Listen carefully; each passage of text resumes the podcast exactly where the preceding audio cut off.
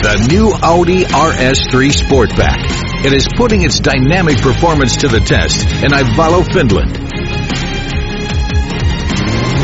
DTM champion Mattias Ekström shows how to perform the perfect drift in the 367 horsepower all-wheel drive.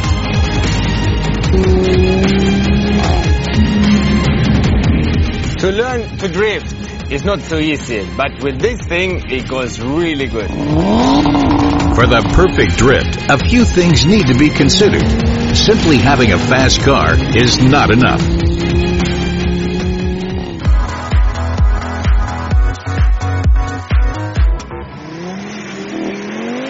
For me, the perfect combination is ice and snow because there the grip is much less. And as soon as the grip goes down, it's also giving the driver a bit more time. So for me, it's not a must to be on snow and ice, but it's definitely the surface which makes it most enjoyable.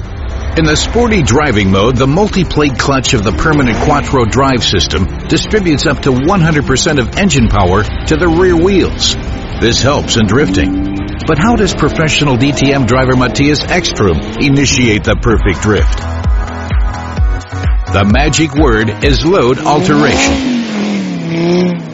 You have to try to get the load transfer either from the corner before, if it's a left before a right, the track will help you.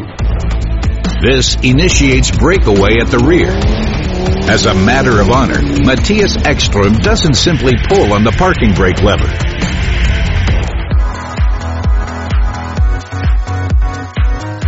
It's all about how much angle do you want to put uh, to keep the uh, car sideways. The more angle you put, uh, the more you need to correct with the steering. The less angle you put, the less angle you uh, need on the steering. But to keep it, it's like a flow and a combination between steering and throttle.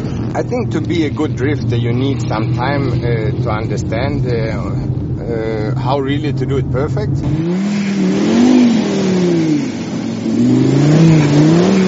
As you have seen, drifting is not so easy to make in perfection. And if you have a closed uh, racetrack or a proven ground where you can practice, you will find your style. And I can only say, enjoy your practice.